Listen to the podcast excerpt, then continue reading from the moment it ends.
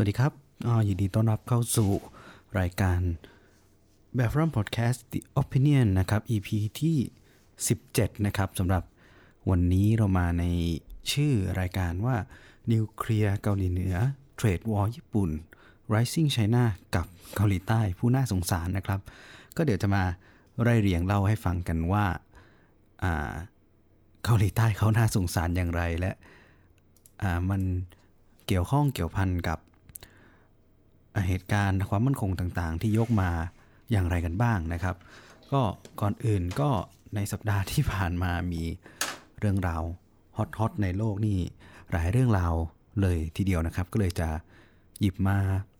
พูดคุยกันก่อนนะครับ อาจจะไม่ใช่บนเนี่ยบนไปเรื่อยจะไม่บนไปเรื่อยจะมีหลาย ๆ เรื่องรวมๆกันนะครับไม่มีธีมหลักแต่วันนี้เรามีธีมหลักอยู่นะครับ ก็เดี๋ยวจะไปว่ากันด้วยเรื่องราวของ ที่ต่างๆก่อนครับ ทีนี้ก็เลยอยากจะถามว่าเอ๊ะผมยังจำเป็นจะต้องแยกรายการไหมเป็นรีแลกซ์เป็นบนไปเรื่อยไหม หรือว่าเป็นอีออปิเนียนไปเลยแล้วก็แล้วแต่อยากจะพูด อยากจะแบ่งอะไรก็พูดรวมๆไปเลยก็ได้ในอีออปิเนียนก็ลองแสดงความเห็นเข้ามาดูนะครับ ว่าควรจะแบ่งหรือไม่แบ่งรายการนะครับออย่างแรกก็ฮ่องกงเนาะเราเพิ่งในบนไปเรื่อยตอนที่แล้วเราเพิ่งพูดถึงเรื่องของฮ่องกงนะครับ เราพูดถึงประเด็นในเรื่อง กำลังทหารบนเกาะฮ่องกงใช่ไหมครับ PLA ฮ่องกง Garrison นะครับว่าเขามีอย่างไรมีหน้าที่บทบาทอย่างไร แล้วก็การใช้กำลังบนเกาะฮ่องกงนั้นจะจีนจะใช้ได้อย่างไรนะครับ ผมก็ได้นำไปเขียนบทความลงใน Facebook ในชื่อ 4 เรื่องที่น่าสนใจกับการปกครองเกาะฮ่องกง และทหารจีนบนเกาะฮ่องกงนะครับใครที่สนใจจะอ่านในรายละเอียดก็ขออภัยนะครับ เรียนเชิญที่ Facebook นะครับ Facebook Page แบบฟอรัมของเรานะครับ ก็หลักๆก็คงเป็นในเรื่องที่ว่าทางจีนได้ออกมาแถลงข่าวนะครับ ประมาณวันอังน่าจะวันอังคารนะครับ ทางจีนได้ออกมาโดยสำนักบริหารเกาะฮ่องกงและมาเก๊าพื้นที่พิเศษเกาะฮ่องกงและมาเก๊านะครับสำนักนี้คือเป็นหน่วยงานของจีนนะครับ ในการที่จะดูแลกิจการเกี่ยวกับเขตปกครองพิเศษฮ่องกงแล้วก็มาเก๊าเนี่ยได้ออกมาแถลงข่าวนะครับ ทีมแน่นอนทีมของการแถลงก็คือยังไม่ใช้กำลังทหารนะครับสนับสนุนตัวผู้บริหารเกาะฮ่องกงอย่างเต็มที่ที่จะใช้กฎหมายแล้วก็ตำรวจในการจัดการกับผู้ชุมนุมนะครับ รวมไปถึงว่ามีมหาอำนาจภายนอกพยายามจะเข้ามาแทรกแซงเกี่ยวข้องนะครับ ก็ขอให้เป็นเรื่องของฮ่องกงในการบริหารจัดการนะครับ ก็ทางสิ่งที่แข็งค่อนข้างจะมีประเด็นที่แข็งกร้าวนิดหนึ่งก็คืออย่างจีนยังยืนยันว่า อะไรก็ตามนะครับที่มากระทบหรือว่ามาต่อต้าน มาแทรกแซงหรือพยายามที่จะทำลายระบบหนึ่งประเทศ 2 ระบบนะจีนจะไม่ยอมให้สิ่งเหล่านั้น หรือบุคคลเหล่านั้นกระทำการไปโดยไม่ได้รับการลงโทษอะไรประมาณนี้ครับแล้วก็แจ้งเตือนว่าอย่าเล่นกับไฟนะอย่าเล่นกับ don't play with fire นะครับก็อันนี้เป็นเรื่องที่ทางจีนได้ออกมาแถลงข่าวนะครับ ก็ ดูจะเป็นท่าทีที่รุนแรงครับ แต่ก็ยังมองเห็นว่าน่าจะไม่มีการใช้กำลังทหารเร็วนี้นะครับ นักข่าวก็พยายามจะถามว่าเขาจะใช้กำลังทหารไหมกับกับจีกับฮ่องกงนะครับ ซึ่งทางจีนก็แถลงข่าวว่าโอ้เขาก็บอกไปแล้วว่า น่าจะไม่ใช้นะครับ เขาก็พยายามจะพูดประมาณมีน้ำเสียง ประมาณนั้นนะครับ ซึ่งทางปักกิ่งเนี่ยก็บอกว่าจะใช้กำลังทหารต่อฮ่องกงหรือไม่เนี่ยก็จะแบ่งได้อยู่ 3 ประเด็น ประเด็นแรกคือเขาบอกว่ากองกำลังกองทัพปลดปล่อยประชาชนจีนนั้นเป็นกองกำลังที่เชื่อถือได้ แล้วก็แข็งแกร่งในการป้องกันความมั่นคงของชาตินะครับ อย่างที่ 2 คือกองทัพปลดปล่อยประชาชนจีนนั้นเป็นกองทัพที่ทันสมัย เชื่อฟังในกฎหมายและพรรคคอมมิวนิสต์และอย่างที่ 3 ก็คือ รัฐบาลปักกิ่งเชื่อมั่นในความสามารถของตำรวจรัฐบาลฮ่องกงในการรักษากฎหมายและความสงบของฮ่องกงนะครับ มีการตอบคาถามที่จีนกล่าวว่าสหรัฐอยู่เบื้องหลังการชุมนุมหรือไม่ ซึ่งจีนก็ได้ยิบยกเหตุการณ์ที่สหรัฐและไต้หวันนะวิพากษ์วิจารณ์สถานการณ์ฮ่องกงแล้วก็มีการพบปะกันของกลุ่มฝ่ายค้านนักการเมืองฮ่องกง ซึ่งส่วนนี้จีนยังย้ำเสมอว่าฮ่องกงเป็นของจีน แล้วก็ฝักกิ่งจะไม่ทนต่อการแทรกแซงแล้วก็อนาคตของฮ่องกงนั้นขึ้นอยู่กับคนจีนนะครับจีนพยายามจะเน้นว่าอนาคตทั้งหมดของฮ่องกงนะมันเป็นมันเกี่ยวพันเกี่ยวข้องกับคนจีนอีกหนึ่ง พันกว่าล้านคนนะครับซึ่งคำถามสุดท้ายที่นักข่าวจาก NBC ของสหรัฐถามก็คือจีนสัญญาได้หรือไม่ว่าจะไม่ใช้กำลังทหารกับฮ่องกง จีนก็ตอบมาว่าในตอบไปก่อนหน้านี้แล้ว แต่ก็จะย้ำว่ารัฐบาลการจะสนับสนุนความเจริญและเสถียรภาพของฮ่องกง และไม่ยอมให้การต่อต้านหลักหนึ่งประเทศสองระบบผ่านไป โดยไม่รับการลงโทษนะครับก่อนที่จะจบการแถลงข่าวไปนี่ก็เป็นสิ่งที่เพิ่มเติมมาม็อบก็ยังคงจัดกันต่อไปนะครับยุทธวิธีดาวกระจายก็ยังคงจะ มีต่อไปเรื่อยๆ อย่างเงี้ยนะครับ ก็เท่าที่ดูแล้วนักวิเคราะห์ที่เขียนบทความลงทั้งใน Foreign Policy Foreign Affairs ก็มองไปในทางเดียวกันว่าจีนคงน่าจะไม่ใช้กำลังทหารกับฮ่องกงนะครับก็คงจะให้ใช้กำลังตำรวจ แล้วก็ให้ม็อบเนี่ยทำลายเศรษฐกิจของตัวเองไปเรื่อยๆนะครับแล้วก็ตอดเอาด้วยพวกกลุ่มคนเสื้อขาวใช่ไหมที่ออกมาทำลายทำร้ายร่างกายม็อบก็จะเป็นกลุ่มนักเลงหรือกลุ่มใต้ดินที่ มีความเกี่ยวข้องกับกลุ่มโปปักกิ่งนะกลุ่มที่ได้รับการสนับสนุนจากปักกิ่ง แล้วก็สนับสนุนประเทศจีนนะครับ ก็เป็นเรื่องของฮ่องกงนะมาต่อกันที่อีกหนึ่งประเด็นร้อนนะครับก็คือการประกาศผนวกประกาศยกเลิกมาตราที่ 370 ของรัฐธรรมนูญอินเดีย แล้วก็มาตราที่ 35A นะครับ ของนายนเรนทราโมดีนายรัฐมนตรีของอินเดีย ต่อแคว้นจัมมูแคชเมียร์นี่เป็นประเด็นร้อนของโลก แล้วก็ทุกคนก็ ต่างจับตามองว่ามันจะนำไปสู่เหตุการณ์อะไรต่อไปนะครับ เช่นเดียวกันเพจเราก็ได้เขียนบทความลงไปแล้วนะครับ ก็ได้รับการตอบรับเป็นอย่างดีมากๆนะครับ จากหลาย ๆ คนนะครับ ผมคงจะตอนแรกก็คิดอยู่เหมือนกันว่าเดี๋ยวพี่วันนี้จะพูดเรื่องจมูกแคชเมียร์ไหมแต่ว่าอย่างที่ต้องเรียนอย่างที่ต้องบอกทุกคนให้ทราบว่าผมเองก็ไม่ได้ถนัดในประเด็นความมั่นคงอินเดียมาตั้งแต่แรกนะครับ ก็บทความที่เขียนลงไปใน Facebook เนี่ยก็ใช้ การอ่านแล้วก็วิเคราะห์จากที่นักวิเคราะห์ แล้วก็นักวิชาการในสายความมั่นคงเนี่ยได้วิเคราะห์เกี่ยวกับอินเดียไว้ แล้วก็นำมาประมวลแล้วก็ถ่ายทอด ให้ทุกคนได้อ่านกันอีกทีหนึ่งนะครับ ก็ไม่ได้ถนัดมาตั้งแต่แรก แล้วถ้าจะหยิบมาเล่าให้ได้เป็นระยะเวลาประมาณหนึ่งได้ความรู้วันหนึ่งมันก็อาจจะต้องลงลึกในรายละเอียดลึกในที่มาที่ไป ก็เลยคิดว่ามันให้คนให้หลาย ๆ ท่านที่ถนัด มีทำคอนเทนต์ออกมาแล้วให้อยากให้เพื่อนๆ อยากให้ผู้ที่ติดตาม แล้วก็ผู้ที่สนใจนั้นไปไปลองฟังลองอ่านคอนเทนต์ที่ท่านที่เชี่ยวชาญเหล่านั้นเขียนกันก่อนดีกว่านะครับ ผมก็เลยเขียนบทความขึ้นมา ชื่อว่านักวิเคราะห์ว่าอย่างไรกับเหตุการณ์การผนวกจมูกแคชเมียร์ของอินเดีย การดำเนินการในครั้งนี้ของจมูกแคชเมียร์ก็คือของอินเดียก็คือทำให้ยกเลิกสถานะของจามูแคชเมียร์จากเดิมที่เป็นรัฐ ให้กลายเป็น Union Territory หรือดินแดนสหภาพนะครับก็คือทั้งจามูแคชเมียร์กับลาดักนะครับลาดักก็มีเมืองเล่เมืองเลเลลาดักที่คนไทยไปเที่ยวไปถ่ายรูปเยอะๆนะครับทีนี้ปัญหาเดิมจามูแคชเมียร์นะครับเป็นรัฐที่มันมีปากีสถานเข้ามายึดครองส่วนหนึ่งอ้างโดยอ้างสิทธิ์ทั้งแคชเมียร์แต่ปากีสถานเข้ามายึดครองส่วนหนึ่งนะครับโดยใช้เล่นใช้ตัวดิวันแบ่งที่เส้น LOC นะครับแล้วก็อีกฝั่งหนึ่งเป็นจีนอะฝั่งที่ติดระดับก็คือจีนเข้ามายึดครองส่วนที่เรียกอักไซชินนะครับโดยแบ่งกันที่เส้น LOAC Line of Actual Control นะครับทีนี้อะถ้าพอจีนยกเลิกสถานะนี้ ก็คือส่วนจริง ๆ แล้วมันก็มีผลกับส่วนที่แคจามูแคชเมียร์รัฐจามูแคชเมียร์เดิมที่อินเดียยึดครองอยู่นะครับ ทำให้กลายเป็น Union Territory ไม่มีรัฐธรรมนูญเป็นของตัวเอง ใช้กฎหมายของตัวเองไม่ได้แล้ว ใช้ธงชาติตัวเองไม่ได้แล้วนะครับเดิมมีกฎหมายเช่นเรื่องการถือครองที่ดินที่เฉพาะคนจามูแคชเมียร์เท่านั้นที่จะซื้อขายที่ดินในรัฐนั้นได้ก็ถูกยกเลิก โดยอ้างเหตุผลที่เรียกว่าในเรื่องของการพัฒนาทางเศรษฐกิจอะไรต่างๆนะครับแล้วก็การทุจริตของรัฐบาลจมูแคชเมียร์นี่เป็นสิ่งที่ท่านเรนทราโมดีในรัฐมนตรีได้ออกมาแถลงนะครับ ทีนี้ก็ในสิ่งที่เราวิเคราะห์ไปในเพจนะครับก็ขอนำมาเล่านิดนึงก็คือนักวิเคราะห์หลายคนนั้นก็มองว่าสิ่งที่อินเดียตัดสินใจทำก็คือเหตุผลในเรื่องของความขัดแย้งบนจมูกแคชเมียร์นี้เราเข้าใจได้และเรารู้อยู่แล้วว่าทำไม มันมีความขัดแย้งกันมาอย่างไรยาวเยือยาวนานเป็น 40-50 ปี แล้วก็เป็นชนวนที่ทำให้ปากีสถานกับอินเดียนะรบใช้กำลังต่อกันมาเยอะแยะมากมายหลายครั้งนะครับ แต่ ถามมันก็มีคำถามว่าแล้วทำไมถึงต้องเป็นตอนนี้ วินาทีนี้มันมีทริกเกอร์อะไร มันมีชนวนอะไรที่ทำให้นเรนทราโมดีนะตัดสินใจทำแบบนี้ ผมก็เลยหยิบประเด็นที่น่าสนใจที่หลาย ๆ ที่ยังไม่ได้มองแล้วก็ยังไม่ได้พูดถึงนั่นคือในเรื่องของปัจจัยภายนอกนะครับ อยากให้เราซูมภาพขึ้นมาซูมภาพแผนที่ปกติ ถ้าใครที่ดูในเรื่องนี้เราก็มักจะมองเห็นเฉพาะปากีสถานแคชเมียร์อินเดีย จีนนะครับ แต่เราลองซูมเอาแผนที่ขึ้นมาสมมติว่าเป็นสมมติว่าเรากำลังดู Google Earth หรือ Google Map อยู่นะครับ เราลองซูมแผนที่ขึ้นมาซูมเอาขึ้นมานิดหนึ่งนะครับ เราจะเห็นว่ามีอีกหนึ่งประเทศที่ติดกับแคชเมียร์ติดกับปากีสถาน นั่นคืออัฟกานิสถาน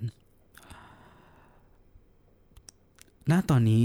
สหรัฐอเมริกานั้นกำลังจะถอนทหารออกจากอัฟกานิสถานนะครับ หลังจากการสู้รบผ่านไปเป็นระยะเวลาเกือบ 20 ปีสหรัฐไม่สามารถที่จะเอาชนะตาลิบันได้อย่างเด็ดขาดสิ่งนี้ทรัมป์บอกว่าทรัมป์เอาชนะได้ แต่ต้องมีคนตายเป็น 10 ล้านคนนะครับสหรัฐอเมริกาเลยไม่เลือกวิธีนั้น แต่เมื่อเวลาผ่านไปขนาดนี้เอาเอาชนะได้ไม่เด็ดขาด และด้วยเหตุผลทางการเมืองภายในประเทศ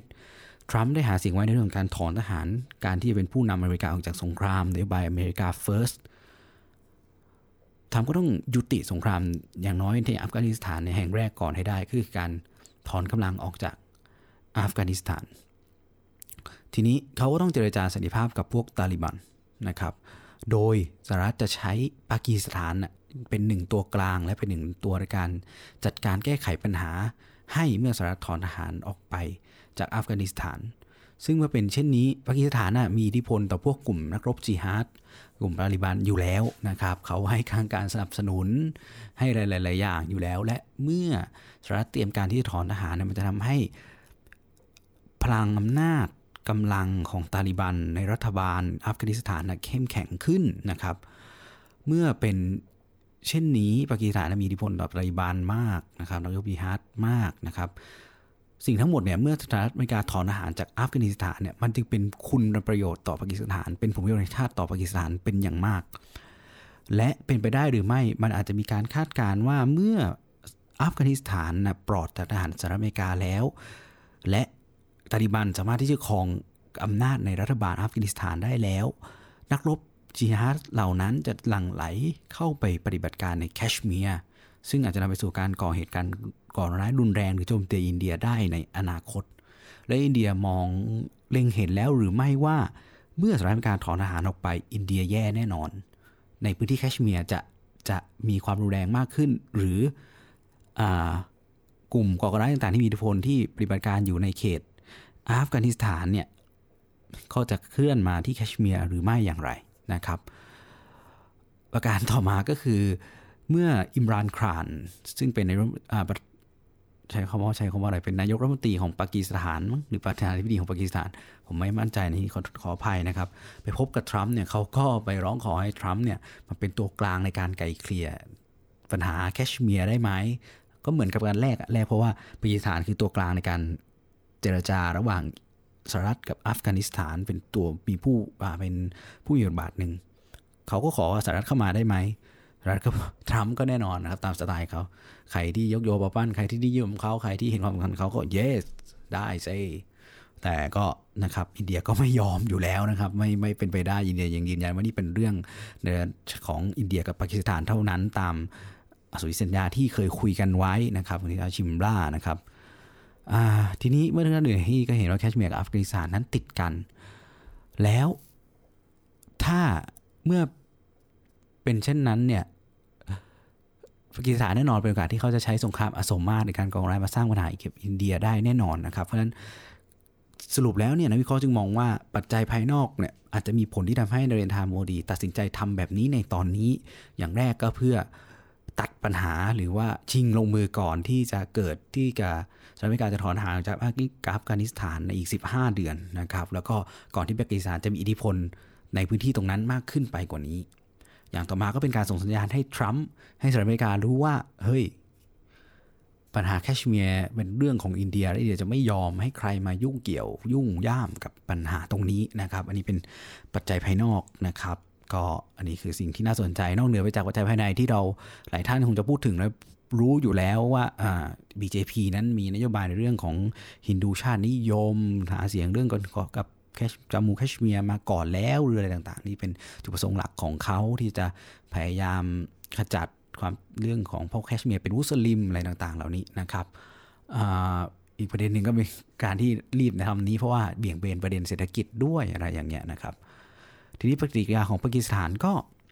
แน่นอนต่อต้านแล้วก็ทำทุกอย่างพยายามที่จะนำประเด็นนี้เข้าสู่สหประชาชาตินะครับ โดยผนึกกำลังกับจีนอยู่นะครับ ซึ่งตอนนี้เราบอกว่าจีนยัง เป็นหนึ่งใน stakeholder เนี่ยก็ยังไม่เห็นว่าจะมีการขยับอะไรอย่างเป็นรูปธรรมสักเท่าไหร่นะครับ ทีนี้ก็ แต่ปรากฏว่าด้วยภาพลักษณ์ของปากีสถานก็ไม่ได้ทำให้ปัญหานี้จะดูเป็นสิ่งที่ชาวโลกจะสนใจเท่าไหร่ยิ่ง ในโลกมุสลิมด้วยกันก็ดูจะเฉยๆนะครับ เทียบได้กับเหมือนกรณีซินเจียงอุยกูในจีนนะครับ ที่เรามีข่าวเห็นข่าวการนำคนเข้าโรงเรียนปรับทัศนคติอะไรต่างๆ มากมาย แต่ก็ดู แล้วโลกมุสลิมก็ไม่ได้สนใจเรื่องปัญหาของคนมุสลิมในจีนตรงอุยกูสักเท่าไหร่นะครับ ก็คงต้องจับตาดูกันต่อไปว่าในอนาคตอินเดียจะเตรียมการคือเขาเตรียมการมาดีแหละก่อนที่จะมีการประกาศณวันนั้นนะครับ มีการจับกับคุมคุมขังกักบริเวณหน้าการเมืองตัดน้ำตัดไฟตัดเน็ตเพิ่มกำลังทหารเดิมมีกำลังทหารเป็น5 6 0 0 0 0คนก็เติมเข้าไปอีกนะครับเป็นพื้นที่ที่มี ทหารมากที่สุดในโลกแล้วนะครับ ตรงนั้นนะครับก็นั่นแหละเตรียมการมาดีแต่หลังจากนี้จะรับมือกับ consequence ต่างๆ ที่มันจะตามมาได้มากน้อยแค่ไหน หรือดีแค่ไหนก็ต้องต้องคงต้องดูกันไปยาวๆนะครับในในในกรณีนี้ของอัฟกันอของสหรัฐขอโทษครับของอินเดียกับปากีสถานกลายเป็นการสงครามใหญ่รบกันไหมอันนี้ก็คงจะต้อง ดูกันต่อไปนะครับ อันนี้ก็เป็นเรื่องของอินเดียกับปากีสถานนะครับ ก็เอาละถือว่าเป็นการนำเรื่องในเพจมาเล่าด้วยนะครับ ก็จะถึงเวลาเข้าตีมหลักของวันนี้นะครับ ก็คือในเรื่องของวันนี้เราพูดถึงเรื่องอะพูดถึงเกาหลีใต้ครับ ผู้น่าสงสารกับประเด็นความมั่นคงที่กำลังเกิดขึ้นรายล้อมเขาในตอนนี้ก็คืออนิวเคลียร์เกาหลีเหนือเทรดวอลกับญี่ปุ่น rising China ก็คือจีนพังงาดนี่เรารู้แล้วว่าเป็นปัญหาความมั่นคงในยุคนี้ทำไมเราถึงพูดว่าเกาหลีใต้เป็นผู้น่าสงสารนะครับมาพูดถึงปัญหาแรกก่อนนะครับ rising China อันนี้เรารู้กันอยู่แล้วนะครับ ก็คือการพังอาจขึ้นมาของจีน เกาหลีใต้ซึ่งเป็นผู้ที่เรียกได้ว่าเป็นพันธมิตรไตรภาคีของสหรัฐอเมริกาในภูมิภาคเอเชียตะวันออก เป็นฐานทัพที่ใหญ่ที่สุด ในเอเชียตะวันออกของสหรัฐนะครับแคมป์ฮัมฟรีนี่มีฐานเยอะที่สุดแล้วนะครับ แล้วก็เป็นพันธมิตรที่ใช้กำลังได้เต็มรูปแบบนะครับของสหรัฐหนึ่งเดียวเลย เพราะว่าญี่ปุ่นต้องไม่ลืมว่าญี่ปุ่นนะ่ะไม่มีญี่ปุ่นสละสิทธิ์นะครับสละสิทธิ์ที่เรียกว่า collective security นะครับหรือความมั่นคงร่วม นั่นพูดง่ายคือญี่ปุ่นไม่สามารถส่งกำลังรบร่วมกับใครได้นะครับ คือญี่ปุ่นสละสิทธิ์ตรงนี้นะครับ แต่ญี่ปุ่นมีสิทธิในการป้องกันตนเอง ถ้าใครไปโจมตีหน่วยปูนพื้นดินญี่ปุ่นญี่ปุ่นจะป้องกันตนเองได้ แต่ญี่ปุ่นไม่สามารถจะส่งกำลังไปรบกับสหรัฐอเมริกาที่อื่นๆได้นะครับ มันผิดรัฐธรรมนูญญี่ปุ่นนะครับรัฐธรรมนูญมาตรา 9 ที่อาเบะพยายามจะปรับปรุงแก้ไขอยู่นั่นแหละ นี่คือสิ่งที่อันนี้ก็เป็นเกร็ดนะครับก็คือว่าเรามักจะพูดกันว่าญี่ปุ่นไม่มีกองทัพรัฐธรรมนูญญี่ปุ่นไม่ได้ห้ามไม่มีกองทัพ นะครับญี่ปุ่นไม่มีตนบางคนเข้าใจว่าญี่ปุ่นไม่มีทหารนะครับ อันนี้ไม่จริงนะครับ ญี่ปุ่นมีทหารนะญี่ปุ่นมี เราเรียกว่ากองกำลังป้องกันตนเองนะครับ แต่ว่าญี่ปุ่นอะกองกำลังป้องกันตัวเองญี่ปุ่นก็อย่าคิดว่ามันนอมแทมนะครับกองกำลังป้องกันตัวเองญี่ปุ่นก็ระดับที่เรียกว่าอ่าโอ้วุธยุทกรทันสมัยมี F35 ใช้อะ F35 นะครับเพิ่งตกไปลำหนึ่งก็ทางกองทัพญี่ปุ่นเพิ่งออกมาแถลงว่าน่าจะเป็นนักบินหลงฟ้าครับเวอร์ติโก้นะครับการที่นักบินนั้นหลงฟ้า แล้วก็ทำให้เครื่องตกนะครับ มี F35 ใช้วุธยุกรทันสมัยนะครับ แม้แต่ไทยเองยังส่งนักเรียนในร้อย ไปเรียนที่โรงเรียนในร้อยญี่ปุ่นนะครับในร้อยโบไดที่ญี่ปุ่นเลยด้วยซ้ำไปเพราะฉะนั้นญี่ปุ่นนะมีทหารนะแต่ว่าไม่ได้มีกองทัพนะครับเราเขาเรียกว่ากองกำลังป้องกันตนเองนะครับจะเป็น self defense force JSDF นะครับแต่ที่สำคัญที่มันเป็นกองกำลังป้องกันตนเองเพราะว่าเขาสละสิทธิ์ collective security ก็คือสละสิทธิ์การเป็นความมั่นคงร่วม ก็คือไม่สามารถที่ส่งกำลังทหารไปร่วมรบกับใครได้ เขาสละสิทธิ์ตรงนี้แล้วก็ใช้ให้สหรัฐอเมริกาเป็นเหมือนรัฐเป็นผู้อารักขาเป็นผู้ที่ ดูแลความมั่นคงในส่วนนี้นะครับ เมื่อเป็นอย่างที่บอกเนี่ยฉะนั้นเกาหลีใต้ก็จะเป็นเรียกได้ว่าเป็นพันธมิตรที่ใช้กำลังได้ฟูที่สุดของสหรัฐอเมริกาในพื้นที่เอเชียตะวันออกนะครับเพราะฉะนั้นเขาคือกำลังสำคัญ และก็สหรัฐอเมริกาก็พยายามที่จะดึงพยายามที่เอากำลังลงไปตรงนั้น เพื่อที่จะการเป็นด่านหน้าหรือตัวที่จะสกัดกั้นจีนในการพังอาจอยู่ด้วยส่วนหนึ่งนะครับ แต่ อะนี่คือปัญหาที่หนึ่งอันนี้ปัญหาที่เรารู้กันอยู่แล้ว ปัญหาที่สองเพิ่งเกิดขึ้นสดๆร้อนๆ คือเรื่องของเทรดวอร์กับญี่ปุ่นนะครับ มันเกิดขึ้นได้อย่างไร ต้องบางทีมีฟังเรื่องนี้เราจะรู้สึกว่ามันเหมือนเด็กทะเลาะกันเลยนะครับ ก็คือเกาหลีใต้นะไปเรียกร้องเกาหลีใต้คือหลังจากที่เกาหลีใต้กับญี่ปุ่นฟื้นความสัมพันธ์ ระหว่างกันเกาหลีใต้ได้ ฟ้องร้องญี่ปุ่นหรือเรียกค่าเสียหายจากญี่ปุ่นจากการที่ญี่ปุ่นบังคับใช้แรงงาน คนเกาหลีใต้ในขณะที่ญี่ปุ่นยึดครองเกาหลีนะครับใช้งานอย่างทารุณใช้งานอย่างไม่เต็มใจต่างๆ แล้วก็ญี่ปุ่นก็ใช้เงินให้เกาหลีใต้มาอยู่ราวๆ 500ถึง600 ล้าน US ดอลลาร์ปรากฏว่ามาในปีนี้ เกาหลีใต้เรียกร้องจากญี่ปุ่นอีกบอกว่าเงินเหล่านั้นนะเกาญี่ปุ่นน่ะจ่ายให้กับบริษัทหรือองค์กรอะไรไม่ทราบนะครับ แล้วเงินน่ะไม่ไปถึง แรงงานเหล่านั้นอย่างแท้จริงเกาหลีใต้เลยเรียกร้องให้ญี่ปุ่นจ่ายเงินให้เกาหลีใต้อีกรอบหนึ่งซึ่งญี่ปุ่นก็ไม่ยอมนะครับ ญี่ปุ่นก็ไม่ยอมแล้วก็ตามมาด้วยการแบนนักอะไรต่างๆอะท่องเที่ยว เอาชื่อ เอาชื่อประเทศเกาหลีออกจากไวลิสที่เหมือนกับว่ามีชิ้นส่วนการส่งออกเทคโนโลยีบางอย่างนะ ไปยังประเทศที่3มาไม่ไม่เคลียร์เหมือนกับว่าบางชิ้นส่วนถูกเอาไปใช้กับประเทศอย่างเกาหลีเหนือไปผลิตอาวุธได้ด้วยซ้ำหรืออะไรอย่างนี้หรือประเทศในตะวันออกกลางผลิตอาวุธได้ อะไรประมาณนี้ เรามีการแบนมีการเตรียมปิดธุรกิจที่ญี่ปุ่นลงทุนอยู่เรื่องของการส่งออกเรื่องของการลงทุนก็คือเทรดวอลระหว่างกันนะคล้ายๆเทรดวอลที่สหรัฐทำกับจีนนะครับเกาหลีใต้ก็ไม่ยอมนะเกิดการชุมนุมประท้วง เกิดการแบบแบนเหมือนกันไม่เอาอะไรเป็นญี่ปุ่นไม่เอา ปิดให้หมด อะไรอย่างเงี้ยนะครับกลายเป็นว่าแม้แต่นักการเมืองนะครับ มีข่าวว่านักการเมืองเนี่ยไปกินข้าว ในร้านอาหารญี่ปุ่น กินซาเกเนี่ยถูกแฉออกมาแล้วก็ถูกต่อต้านว่าเป็นพวกไม่รักชาตินะครับ นี่คือมันมันมันกระแสเทรดวอลความไม่ถูกกันระหว่างสองชาติเนี่ยกลายเป็นว่าทวีความรุนแรงขึ้นในช่วงนี้ และไม่มีท่าทีที่จะคอมโพมส์ต่อกันนะครับอาเบะก็ไม่ยอมนะครับมีค่อนข้างมีท่าทีที่ไม่ยอม แล้วก็มูนแจอินก็ไม่รู้จะ ก็ไม่ยอมเหมือนกันต้องม่รู้จะแก้ไขปัญหายังไงนะครับ ก็เริ่มมีเริ่มมีกระแสออกมาแล้วเหมือนกันนะวิเคราะห์ก็มองว่าเฮ้ยเราถ้าปล่อยให้เป็นอย่างเงี้ยต่อไปอะแล้วเศรษฐกิจในเกาหลีใต้จะทำยังไงอะคุณอาจจะไม่เศรษฐกิจใหญ่ๆอาจจะอยู่ได้ไม่งั้นอาจจะไม่เยอะ แต่ว่าพวกเศรษฐกิจฐานรากอะพวกบริษัททัวร์เล็ก ๆ บริษัทครอบครัวทำบริษัททัวร์เล็ก ๆ รับนักท่องเที่ยวญี่ปุ่นนะทำยังไง ล้มหายใจจากไปเกาหลีใต้จะทำยังไงนะครับ ก็ นี่คือปัญหาที่2ระหว่างเทรดวอลกับญี่ปุ่น ทีนี้มันก็เกี่ยวพันกันไปอีกอย่างหนึ่งก็คือ เรารู้เรารู้อยู่แล้วว่าในประวัติศาสตร์ในสงครามโลกครั้งที่2รวมถึงก่อนหน้านั้น ญี่ปุ่นยึดครองเกาหลี และจีน ญี่ปุ่นทรมานคนเกาหลี และจีนถ้ากรณีการใช้แรงงานอย่างไม่ถูกต้องกรณีคอมฟอร์ตวูแมนกรณีของการนานจริง ใช่ไหมครับสิ่งเหล่านี้เป็นแผลในใจให้กับคนจีนและญี่เกาหลี บางคนอาจจะบอกเฮ้ยในปัจจุบันเขาไม่คิดแล้วหรือเปล่าอะไรเงี้ยแต่ไปดูในความสัมพันธ์มันเกิดขึ้นจริง ๆ นะครับ เอาง่าย ๆว่าเมื่อไปดูความสัมพันธ์ทางเศรษฐกิจ หรือความรู้สึกระหว่างการจีนกับเกาหลีใต้มีความสัมพันธ์ทางเศรษฐกิจ หรือความสัมพันธ์ที่ดีความรู้สึกที่ดีต่อกัน มากกว่ากับญี่ปุ่นด้วยซ้ำถ้าเราย้อนไปดูกรณีทางความมั่นคงสำคัญก็คือการติดตั้งระบบขีปนาวุธทาร์ต ในเกาหลีใต้ จีนโกรธเกาหลีใต้มาก ๆ เพราะว่าจีนรู้สึกว่าเขาโดนแทงข้างหลัง เพราะว่าจีนมองว่าเกาหลีใต้เนะ่ยเป็นพันธมิตรที่คุยกันได้ มีความรู้สึกร่วมกันว่าโดนญี่ปุ่นยึดครองโดยญี่ปุ่นกระทำมาเหมือนเหมือนกัน เพราะฉะนั้นความรู้สึกระหว่างเกาหลีใต้กับญี่ปุ่นและจีนกับญี่ปุ่นนะมันคล้ายๆกัน เหมือนกับว่าเขาลิงก์เขาทัชกันได้ในความรู้สึกตรงนี้อะไรแบบนี้ อย่างในเรื่องเศรษฐกิจนะครับ จีนนะตั้งธนาคาร AIIB ขึ้นมา Asian Infrastructure อะไรประมาณนี้เป็นธนาคารที่ให้กู้เรื่องเรื่องของ infrastructure นะครับ จีนก็เชิญเกาหลีใต้เข้าร่วมและเกาหลีใต้ก็เข้าร่วมด้วยนะครับก่อนจะมาตัดความสัมพันธ์กันหลังจากที่สหรัฐอเมริกาน่ะเข้าไปติดตั้งทาร์ตในเกาหลีใต้นั่นแหละ ความสัมพันธ์ระหว่างจีนกับเกาหลีใต้ถึง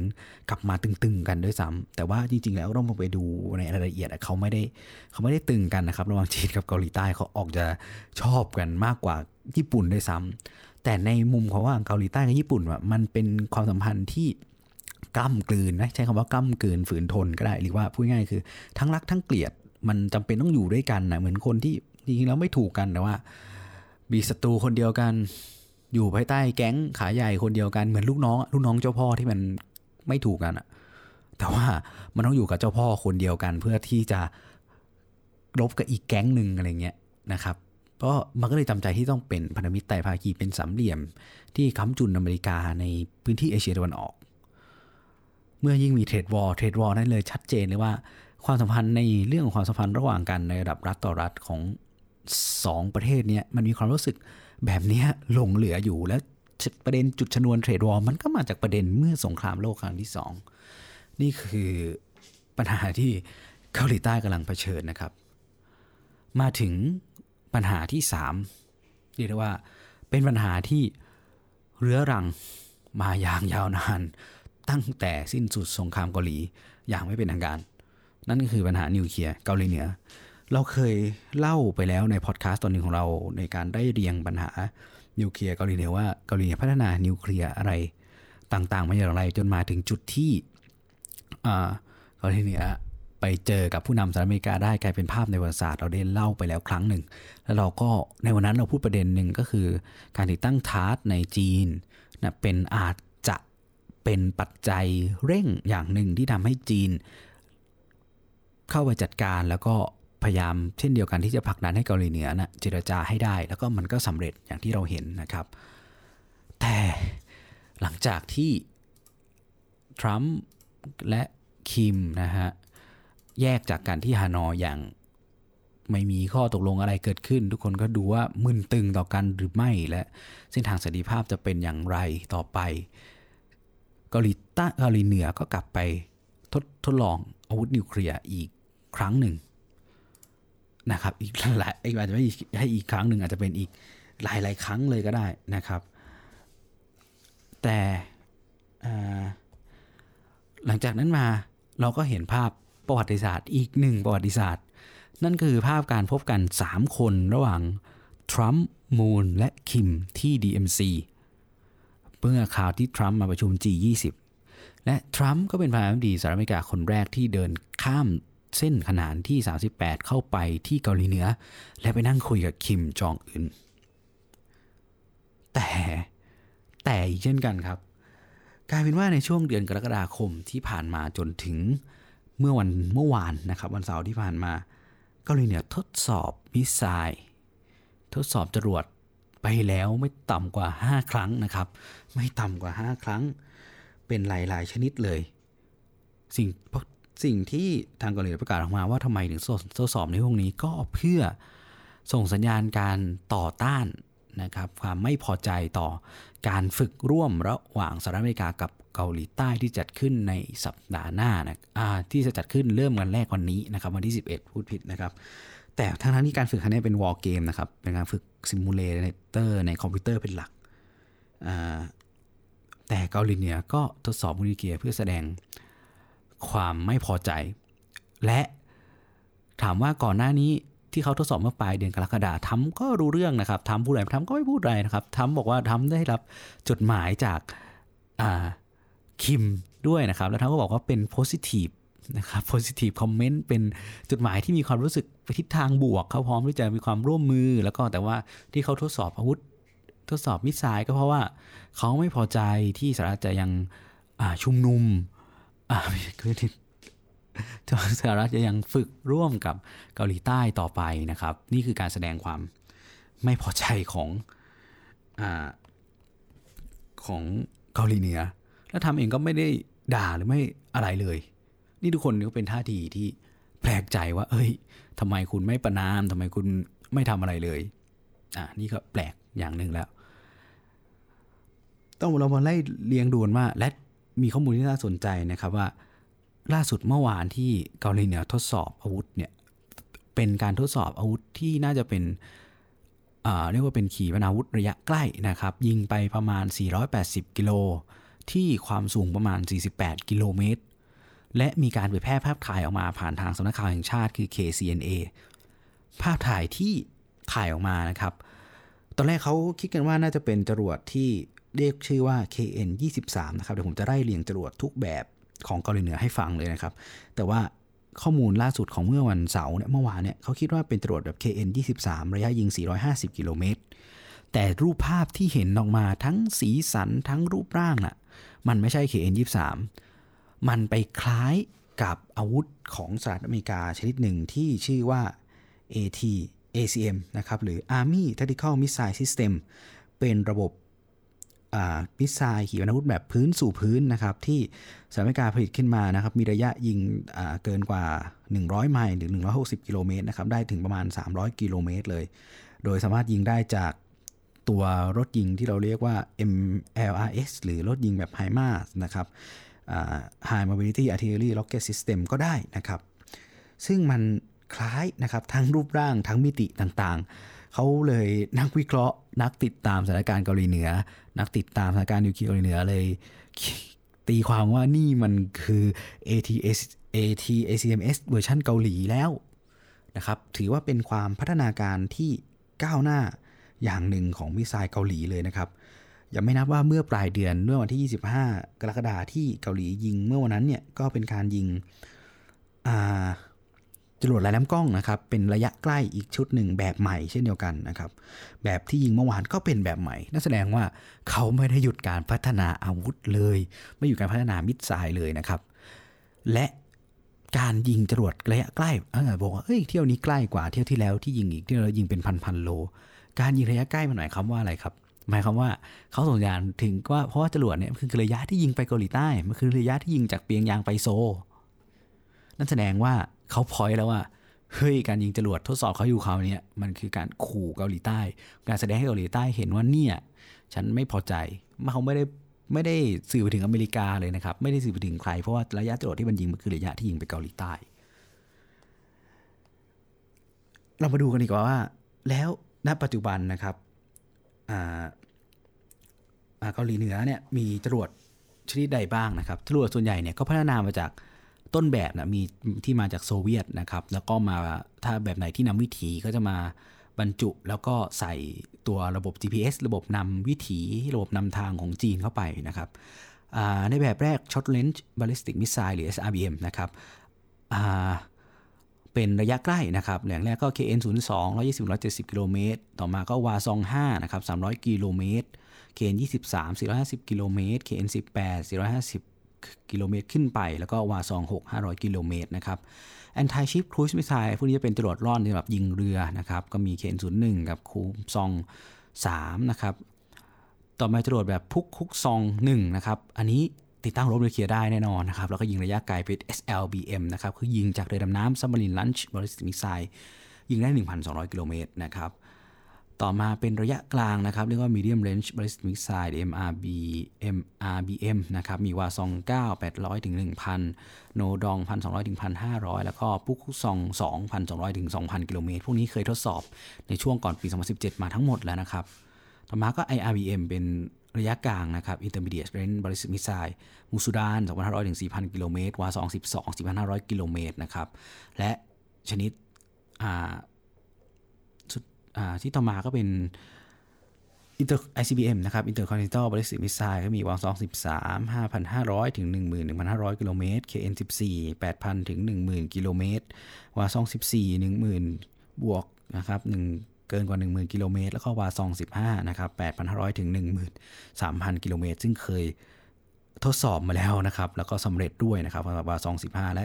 แบบสุดท้ายเรียกว่าแทโปดอง2มากกว่า10,000 กิโลเมตรนะครับ เป็น ICBM และเป็นจรวดที่ใช้สำหรับการยิงดาวเทียมขึ้นสู่วงโคจรนะครับ เพราะฉะนั้น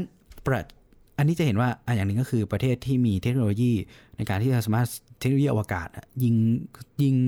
ดาวเทียมขึ้นไปบนอวกาศได้ก็สามารถ มีจรวดที่สามารถจะใช้ยิงและใส่รบนิวเคลียร์เข้าไปได้เกือบทั้งนั้น อยู่ที่ว่าจะพัฒนาตัวยูเรเนียมที่มีสมรรถนะเป็นอาวุธนิวเคลียร์และจรวดเนี่ยไปได้ไกลพอที่จะเข้าสู่เป้าหมายหรือเปล่า ซึ่งอันนี้ก็เตรียมที่จะพูดถึงในประเด็นของสหรัฐอเมริกาเหมือนกันนะครับ ก็เดี๋ยวจะเก็บไว้พูดคราวหน้าดีกว่า จะเห็นได้ว่าจากการทดสอบอาวุธทั้งหมดเกาหลีเหนือไม่ได้หยุดที่จะพัฒนาอาวุธนิวเคลียร์เลยนะครับ เกาหลีเหนือยังพร้อมที่จะ ใช้อาวุธนิวเคลียร์พร้อมที่จะใช้ขีปนาวุธที่มีกับสิ่งที่ขัดกับผลประโยชน์แห่งชาติ สิ่งที่เขามองว่าเป็นผลประโยชน์แห่งชาติของเขา เขาไม่เคยที่จะหยุดนิ่ง ไม่เคยที่จะยอมจริง ๆ อย่างการที่ปีที่แล้วที่เขาขอให้นักข่าว ขอให้นักการทูตเข้าไปดูไซต์ทดสอบอาวุธนิวเคลียร์ที่เขาบอกว่าในวันนี้เขาจะ หยุดและการพัฒนานิวเคลียร์ก็ไปดูเลยเขาทำลายไซต์งาน แล้วก็มีข่าวเหมือนกันว่าไซต์นั้นมันมันเสียหายจากการทดสอบระเบิดหัวรบนิวเคลียร์ครั้งหนึ่งใต้ดินและอีกอย่างก็คือเขาทำสำเร็จแล้วอะเขาก็ประกาศชัดเจนว่าเขาทำสำเร็จแล้วนะครับเขาถึงจะไม่ไม่ทำต่ออะไม่จำเป็นต้องทดสอบต่อเพราะว่าสิ่งที่เขาทดสอบมามันสำเร็จแล้วนี่คือใจความสำคัญอย่างหนึ่ง ซึ่งเราก็พูดและขย้ำกันอยู่บ่อยๆ ทีนี้เราเห็นความน่าสงสารอย่างไรของ เกาหลีใต้อ่ามาถึงความน่าสงสาร ก็ในเมื่อก็เผชิญปัญหาความมั่นคงกันหมดทุกคนจะญี่ปุ่นก็เผชิญกับทั้งจีนทั้งเกาหลีเหนือเหมือนกันเป็นเป้าหมายหนึ่งของเกาหลีเหนือเหมือนกันอะไรอย่างเงี้ยถ้าคุณมองถ้าทุกท่านมองแล้วก็ฟังที่ผมกล่าวไปท่านจะเห็นว่าอขออภัยนะครับ ท่านจะเห็นว่า ที่แต่ละที่มีนโยบายชัดเจน จีนจีนนโยบายชัดเจนที่จะเป็น rising power ต้องการจะเป็นมหาอำนาจ ต้องการจะครอบครองทะเลจีนใต้ต้องการที่จะมีอิทธิพลในทะเลจีนใต้ ต้องการมีอิทธิพลในตะวันออกกลาง ในแอฟริกาต้องการแข่งเป็นคุณผู้แข่งขันทางยุทธศาสตร์กับสหรัฐอเมริกา นี่คือนโยบายของสีจิ้นผิงสหรัฐอเมริกาภายใต้ทรัมป์อเมริกา first เขายังต้องคงสถานะความเป็นมหาอำนาจ โดยที่ไม่จำเป็นต้องไปยุ่งยามกับภูมิภาคอื่น ในประเด็นความมั่นคง เขาต้องการสกัดกั้นจีน แต่กับอ่า alliance กับพันธมิตรของเขา คุณต้องรับผิดชอบเงินด้วยนะ คุณคุยง่ายคือเรียกค่าคุ้มครองอะอยากให้ฉันคุ้มครองแก แกต้องจ่ายเงินนะ ต้องหารกันนะ ไม่มีแล้วจะมันออกให้ทั้งหมดอะไรอย่างนี้ไม่ได้ เขาก็เพิ่งจะทวิตยินดียินทวิตแสดงความดีใจที่ สามารถตกลงกันเรื่องงบประมาณที่ใช้จ่ายในการความมั่นคงระหว่างสหรัฐอเมริกากับเกาหลีใต้อะไรเงี้ยเรื่องการสร้างฐานทัพใหม่นี่ก็ออกกันคนละครึ่งนะครับหรือว่าเกาหลีใต้ออกมากกว่าด้วยซ้ำนโยบายเป็นหลักประมาณแบบ9 billion 9,000 ล้าน US หรืออะไรประมาณนั้นเลยครับเนี่ยเห็นไหมก็เขามีนโยบายที่ชัดเจนว่า America First trade war กับจีน ดึงบริษัทกลับมาลงผลิตในอเมริกา ความมั่นคงแล้วเป็นอย่างนี้ ถอนทหารออกมา อะไรอย่างนี้นี่คือนโยบายที่ชัดเจนของทรัมป์ญี่ปุ่นชินโซอาเบะอาเบะก็เห็นจาก trade war ใช่ไหมครับ เห็นจาก trade war กับเกาหลีใต้ เห็นจากความพยายามในการแก้ไขรัฐมนูลมาตราเก้าสิ่งที่อาเบะต้องการคือการ normalization ญี่ปุ่น ก็คือทำให้ญี่ปุ่นแบบเป็นประเทศที่มีกำลังทหารที่สมบูรณ์ ใช้สิทธิ์ collective security ได้ ส่งกำลังทหารไปรบนอกประเทศได้ มีความกีความมีความกีความสามารถมีอยู่แล้ว มีความแข็งแกร่งและมีสิทธิ์อันชอบทำที่จะปกป้องกันตัวเองได้มากกว่านี้นั่นคือการ normalization กองทัพหรือ rearm Japan ด้วยการแก้ไขรัฐมนูลมาตราเก้านี่ก็เป็นนโยบายที่ชินโซอาเบะต้องการชัดเจน แล้วนโยบายของมูนแจอินคืออะไร นโยบายของเกาหลีใต้คืออะไร Inter Korean Peace ความอะไรนะนโยบายสันติภาพแล้วก็ความร่วมมือของเกาหลีเหรอ แล้วยังไง ถ้าเกาหลีเหนือไม่ร่วมมือกับคุณคุณจะทำยังไงในวันนี้เราก็เห็นแล้วว่าเกาหลีเหนือนะ่ะไม่ได้เดินตามเกมของมูนแจอินเลย แน่นอนว่าความริเริ่มมันเกิดจากมูนแจอินสันอาสิ่งที่ เราเห็นภาพที่เราเห็นหลาย ๆ อย่าง ที่ทรัมป์กับคิมมาเจอกันได้ มาตกลงกันได้ มันมันเป็นความริเริ่มและเป็นความพยายามของมูนกับเกาหลีใต้ แต่เราก็เห็นเหมือนกันว่าเกาหลีเหนือไม่ได้เดินตามเกมเกาหลีใต้เลยเกาหลีเหนือใช้ภาพของเขากับอเมริกาเกาหลีเหนือมุ่งประเด็นไปที่ความสัมพันธ์ของเขากับอเมริกา เป็นหลัก อเมริกาจะว่ายังไงเขาจะทำอย่างนี้ได้ถ้าเกมไม่ยอมหยุดกับเกาหลีใต้ฉันก็จะทำอย่างนี้ คืออเมริกาคือเกาหลีเหนือนะเล่นเกมกับ สหรัฐอเมริกาอย่างเดียวเลย กลายเป็นว่าทรัมป์กลายเป็นคนโง่คนหนึ่งหรือมูนกลายเป็นหมากตัวหนึ่งให้เด็กน้อยคิมเนี่ยเล่นเกมนะครับ อย่าลืมว่าคิมไม่ใช่ในมุมมองหนึ่งเนี่ยคิมคือใช่ครับคิมคือเผด็จการที่อาจจะฆ่าคนไปมากมายหลายคน แต่เขาคือคนที่พัฒนาเศรษฐกิจพยายามที่พัฒนาเศรษฐกิจของเกาหลีเหนือควบคู่กับการพัฒนาอาวุธนิวเคลียร์เพื่อปกป้องผลประโยชน์แห่งชาติ หรือผลประโยชน์ของตระกูลคิมนั่นแหละ แต่ยังต้องไม่ลืมว่าในมุมมองของเกาหลีเหนือของผู้ทำเกาหลีเหนือ perception ของเขาเนี่ยผลประโยชน์แห่งชาติ และผลประโยชน์ของคิมตระกูลคิมมันคือสิ่งเดียวกันนะครับเขาก็มีนโยบายที่ชัดเจนนะครับการพัฒนาแบบคู่ขนานแบบนี้ แล้วยังไงถ้าเกาหลีเหนือไม่ร่วมมือก็ความสัมพันธ์สันติภาพบนเกาหลีบนค่าทุนเกาหลีมันก็เกิดไม่ได้ถูกไหมครับ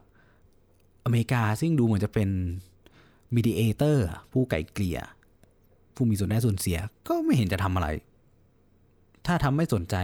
ถ้าทำไม่สนใจไม่ไม่ไม่ไปบีบบังคับเกาหลีเกาหลีเหนือแล้วแล้วยังไง ดูง่ายๆว่าเนี่ย เกาหลีเหนือทดสอบอาวุธแค่เฉพาะเดือนนี้เดือนเดียวเนี่ยห้าหกครั้งเข้าไปแล้ว ก็ไม่ก็ไม่รู้จะทำยังไงนะครับ ก็ไม่รู้จะทำยังไง เออก็ ก็ทำก็ไม่พูดอะไร แถมยังชื่นชม แถมยังภาคภูมิใจกับความสัมพันธ์ที่มันเป็นโรแมนต์ความสัมพันธ์ที่ดีระหว่างเขากับคิม ทั้งที่ที่ความสัมพันธ์ของเขากับคิมมันเกิดขึ้นได้จากมูนแจอินนะฮะประธานาธิบดีเกาหลีใต้ด้วยซ้ำอะเขาก็ไม่ได้สนใจอะไรนะครับ อีกและกลายว่าตอนนี้ก็เหมือนมวยเมาหมัดนะครับเกาหลีใต้เหมือนมวยเมาหมัดพอสมควรเกาหลีใต้มีการพูดถึงประเด็นที่ สันติภาพบนเกาข้าวสูงเกาหลีมันยังเดินไปไม่ได้และเกาหลีเหนือไม่ยอมสักทีเขาบอกว่าญี่ปุ่นน่ะเป็นส่วนสำคัญเพราะญี่ปุ่นน่ะเป็นคนบล็อกนะครับ ญี่ปุ่นน่ะเป็นคนไม่ยอมที่จะยกเลิกการฝึกร่วมระหว่างเกาหลีเหนืออ่าขออภัยครับ ฝึกร่วมระหว่างเกาหลีใต้ญี่ปุ่น แล้วก็สหรัฐอเมริกาในห้วงโอลิมปิกฤดูหนาวนะครับเราจำได้ว่าช่วงโอลิมปิกฤดูหนาวน่ะเกาหลีเหนือเขายอมมา แข่งด้วยในธงภายใต้ผืนธง Unified Korea นะครับที่เราเรียกว่าเป็น Olympic diplomacy นะครับในห้วงนั้น แต่เกาหลีใต้ก็บอกว่ามาพูดกันว่าอ้าวเนี่ยเกาหลีญี่ปุ่นนะมีส่วนในการบล็อก หรือว่าทำให้สันติภาพเกาหลีมันไม่เกิดสักทีเพราะว่าไม่ยอมหยุดไม่ยอมชะลอ หรือไม่ยอมเลื่อนการฝึกออกไปเป็นตัวที่ขัดขวางนะครับคำถามก็คือถ้าใช้ logic เดียวกันนี้อเมริกาเองอะครับ อเมริกาเองก็เป็นคนที่ไม่ยอมยกเลิก sanction หรือไม่ยอมยกเลิกการคว่ำบาตรเกาหลีเหนือนะอเมริกาว่ารอเวลาที่เหมาะสมทั้งที่ทรัมป์กับคิมก็คุยกัน ทั้งๆที่ก็รู้ว่าเมื่อเขาประชุมที่ฮานอยเกาหลีต้องการให้ยกเลิกแซงชันเสียก่อน โดยเฉพาะในเรื่องของเศรษฐกิจ แล้วเดี๋ยวเขาจะทำในเรื่องของนิวเคลียร์ทำก็ฝั่งอเมริกาก็ไม่ยอมไม่ทำแต่เขายืนยันความสัมพันธ์ของเขาดีแล้วเนี่ยอเมริกาก็ไม่ยอมแล้วคำถามคือแล้วเกาหลีใต้ทำอะไรได้ แล้ว สันติภาพของข้าวสูตรเกาหลีมันจะเกิดได้อย่างไรนะครับมันเห็นได้ชัดว่านโยบายของมูลใจอินกันว่าตอนนี้ทั้งนโยบายความมั่นคงเองนะว่าเศรษฐกิจเองก็ไม่ชัดเจน แล้วก็ไม่รู้จะเดินต่อไปยังไง เพราะว่าทุกอย่างมันก็เหมือนจะติดขัดไปหมด ไม่มีอะไรที่จะไปบีบบังคับเกาหลีเหนือได้ ไม่มีอะไรที่จะไปคุยความสัมพันธ์กับญี่ปุ่นก็แย่ลงทั้งทงที่เป็นพันธมิตรที่จำเป็นจะต้องร่วมมือกันอย่างแข็งขันในยุคของการแข่งขันทางยุทธศาสตร์ที่กำลังจะเกิดขึ้นเราถึงกล่าวได้ว่าในตอนนี้ถึงเป็นที่มาว่า เกาหลีใต้คือผู้น่าสงสารนะตอนนี้จริง ๆนะครับ ก็หลายๆท่านอาจจะยังสนใจกับปัญหาอินเดียนะฮะสนใจกับปัญหาฮ่องกงนะฮะแต่ตอนนี้ต้องบอกว่าเกาหลีใต้กำลังเมาหมัดเลยทีเดียวเกาหลีเหนือก็ยิงกันโคมคามโคมคามนะฮะเพราะว่าเขากำลังจะฝึกกับสหรัฐญี่ปุ่นก็อ๋อไม่ยอมตอบโต้ตอบโต้อย่างเดียวทางเศรษฐกิจ ฝั่งจีนก็มางาดคือเรือจีนก็ดูแล้วก็ยิ้มละเพราะว่า พอพันธมิตรของอเมริกาเองสองสองคันแตกกันอะไม่ลงรอยกันแน่นอนคนที่เป็นตาอยู่อย่างจีนก็ยิ้มนะพอดูแบบนี้กลายเป็นว่าเอ้ยใครกันแน่ที่สร้างความพันสร้างเหมือนว่ามีความต้องการจะสร้างสันติภาพกันแน่บนข้าวสุดเกาหลีวะอย่างอ้าวสหรัฐอเมริกาเนี้ยถ้ายกเลิกแซงชั่นปุ๊บเกาหลีเหนือจะยกเลิกให้เลยจะยอมเป็นเด็กดีเลยสหรัฐอเมริกาไม่เอา มากับญี่ปุ่นก็สหรัฐอเมริกาไม่สหรัฐอเมริกาไม่เอามากับญี่ปุ่น ญี่ปุ่นก็ไม่ยอม กับเกาหลีใต้สักอย่างกลายเป็นจีนเนี่ยกลายว่าถ้าเอาใช้ตะกะเดียวกันมาจำนะครับกลายเป็นจีนเนี่ยคือผู้แสวงหาสันติภาพที่สุดแล้วบนเอเชียตะวันออก ก็เป็นเรื่องที่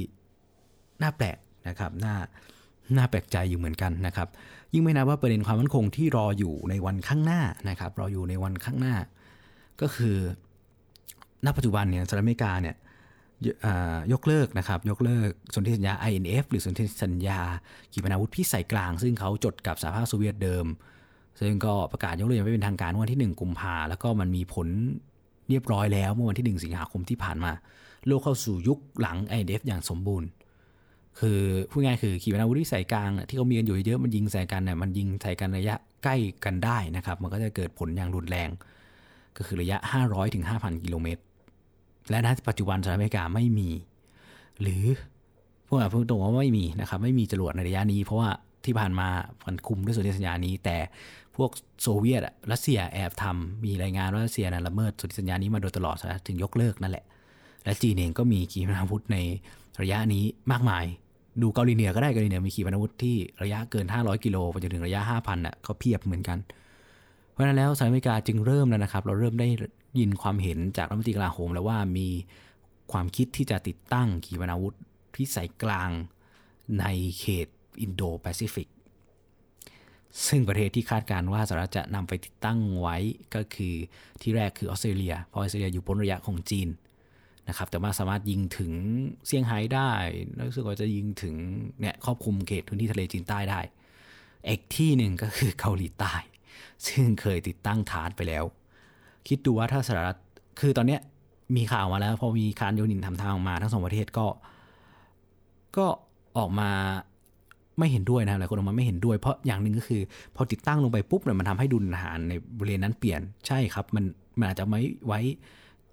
ป้องปรามจีนหรือป้องปรามใครก็ตาม แต่หรือมันเอาไปยิงประเทศอื่นรอบข้างเขาก็ได้นะ เพราะนั้นมันทำให้ดุลทางอาหารเปลี่ยนนะครับจะทำให้ไปทริกเกอร์การสะสมอาวุธก็ได้อะไรเงี้ยในอนาคตนะครับ ทีนี้ก็ ก็ไม่รู้จะเป็นยังไงถ้าสมมติตัดสินใจติดตั้งลงไปที่เกาหลีใต้เหตุการณ์อาจจะเลวร้ายเกาหลีใต้จะเผชิญกับการกดดันจากจีนที่เลวร้ายลงไปมากกว่าก่อนติดตั้งทาร์อีกด้วยซ้ำนะครับ ก็ต้องดูกันยาวๆเลยเกมนี้ แต่ต้องบอกว่าเกาหลีใต้ตกอยู่ในที่นั่งของชายผู้น่าสงสารจริง ๆ แล้วก็คิดว่าแพนธิบุญต้องรีบแล้วล่ะว่าจะทำอย่างไรต่อไปที่จะให้เกาหลีใต้หลุดพ้นจากปัญหาตรงนี้ก็คือทางกืนไม่เข้าขายไม่ออกกับเทรดวอลกับ กับญี่ปุ่นเพราะมันก็ยอมไว้ได้เป็นเรื่องของศักดิ์ศรีนะฮะเรื่องของคนที่เคยโดนข่มเหงรังแกกับเกาหลีเหนือก็พูดดีด้วยก็แล้วอะไรก็แล้วกันหมดแล้ว แต่ว่าเขาก็ดูจะไม่สนใจนะก็ยังทดสอบอาวุธต่อไปยังพยายามที่จะส่งสัญญาณไปยังอเมริกาอย่างเดียวสนใจแต่อเมริกาอย่างเดียวไม่สนใจเกาหลีใต้เลย กับจีนก็พังอาจขึ้นเรื่อยๆ แล้วก็มีดีพลมากขึ้นในทางเศรษฐกิจในทางการอาหารนะฮะก็ดูเป็นเรื่องน่าสนใจสำหรับเกาหลีใต้ทีเดียว ก็ต้องบอกว่าประเด็นในชิตานอกเป็นประเด็นที่ผมสนใจนะครับ แล้วก็ค่อนข้างที่จะคุ้นเคยกับเนื้อหาข้อมูลอยู่ประมาณหนึ่งนะครับ ก็เลยหยิบมาเล่าให้ฟังวันนี้ก็คงจะพูดในประเด็นสั้นๆ เดี๋ยวเราไปดูบอลต่อหลักอย่างเหนื่อยนะฮะช่วงนี้กลับมาออกกำลังกายเพราะว่าเดี๋ยวจะทดสอบร่างกายประจำปีแล้วสัปดาห์หน้าก็เลยเหนื่อยๆนิดนึงก็อาจจะไม่ยาวเป็นชั่วโมงเหมือนเทปก่อนๆนะครับ ก็ตอนนี้เพจก็กำลังเติบโต แล้วก็มีหลายท่านเข้ามาแชร์เข้ามาแสดงความคิดเห็น ก็เรียนเชิญทุกท่านที่เข้ามาฟังพอดแคสต์ว่าก็เข้ามาแชร์เข้ามาแสดงความเห็นกันได้นะครับก็เรียนเชิญติชม เรียนเชิญถกแถลง ถกเถียงการพูดคุยกันที่เพจ Facebook นะครับแบบ facebook.com/bearforum b e a r f o r u m แล้วก็ใน Twitter นะครับ b e a r underscore f o r u m นะครับ ก็พูดคุยกันได้หมดนะครับ มาพูดคุยกันติชมแนะนำกันได้ว่าอยากฟังอยากเรื่องอะไร อยากรู้เรื่องอะไรนะครับสำหรับวันนี้ก็น่าจะประมาณนี้นะครับอ้อมีเพิ่มเติมนะครับสำหรับใครที่สนใจเรื่องอินเดียนะครับ ผมเรียนเชิญท่านไปอ่าน Facebook เพจกระแสเอเชียใต้นะครับกับอินเดียเป็นประเทศวินเทจนะครับเพราะว่าคุณนายเจ้าของเพจเขาเชี่ยวชาญเรื่องนี้จริงๆเขามีพูดถึงเรื่องจมูกแคชเมียร์ไว้อย่างละเอียดในเรื่องที่มาที่ไป แล้วก็ประเด็นภายในประเด็นของพรรค BJP นะครับรวมไปถึงก็ลองไปฟังอินดี้อินเดียนะครับ พอดแคสต์ของ Infinity Podcast ก็พูดเรื่องจมูกแคชเมียร์คุณไนท์นี่แหละคนจัดเจ้าของเพจเนี่ยก็มาจัดนะครับ ก็พูดเรื่องจมูกแคชเมียร์ไว้ละเอียดสำหรับใครที่พยายามอยากฟังเรื่องจมูกแคชเมียร์นะครับ ก็วันนี้แบฟรัมพอดแคสต์เดอะพิเนียน EP 17 คงต้องขอลาไปก่อน ทุกท่านไปก่อนนะครับ สวัสดีครับ